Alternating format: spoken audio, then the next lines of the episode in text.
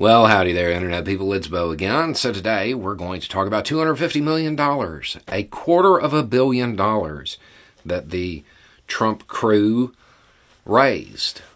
Um, and what happened to it and why this uh, fits in and is important when you look at the way the committee is laying out events. It's not just another aha moment Okay, so let's start with this. Apparently, the official election defense fund, the uh, the emails, there were millions of them that went out raising money for this. They generated around a quarter of a billion dollars. Now, according to the committee and according to reporting, there wasn't a official election defense fund. That wasn't actually a thing.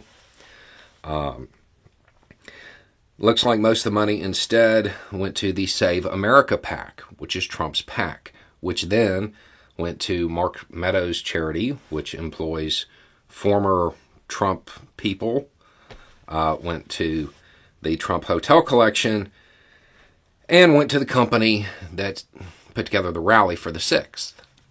Okay.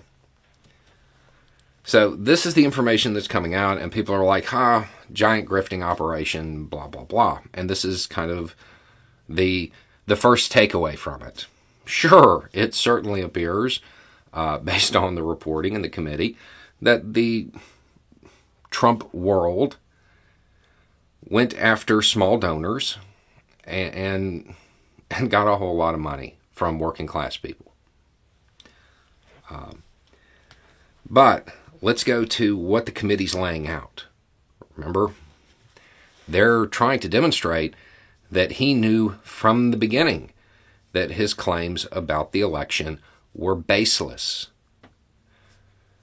Now, that puts this whole thing into a different light. If Trump knew his claims about the election were baseless, and then they raised money under that guise and then they never used it for it?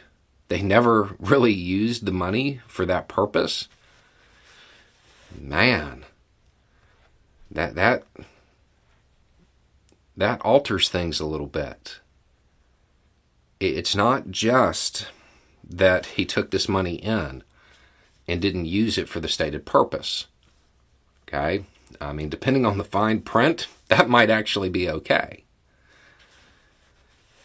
But if he's out there saying that, you know, this is why we're taking the money, but he knows that isn't true, that, that the, the claims that he made about the election, that none of that actually happened, if he knew that wasn't true and he said that to the public and took money for it, and then didn't use that money for that stated purpose, my guess would be because he knew it didn't matter because he knew it didn't happen that adds a different level to it.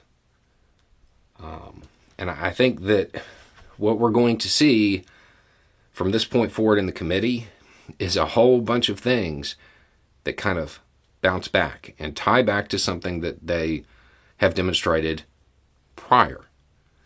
So you have to keep it kind of uh, in, in a loop and make sure that any new piece of information you're tying it back to stuff that was previously disclosed. You know, Trump running a, a, a, thing that takes a whole bunch of money from working class people and doesn't really deliver, I mean, that's just kind of normal for him. But doing it in a deceitful manner over something he knew wasn't that he knew wasn't true, that uh, there might be a word for that somewhere in, in a legal dictionary. So just remember this when you're watching the rest of the the hearings, because you're going to. I, I think you're. This is going to be a recurring thing. I think you will see a piece of information that, in and of itself, is a story. Don't just get lost in the daily story. Use it like a, a jigsaw puzzle piece and try to put it in there because it looks like they really are following that template And they told you they were going to establish a wide ranging, uh, for lack of the, a better word, conspiracy. And I think that's what they're trying to show. Anyway, it's just a thought. Y'all have a good day.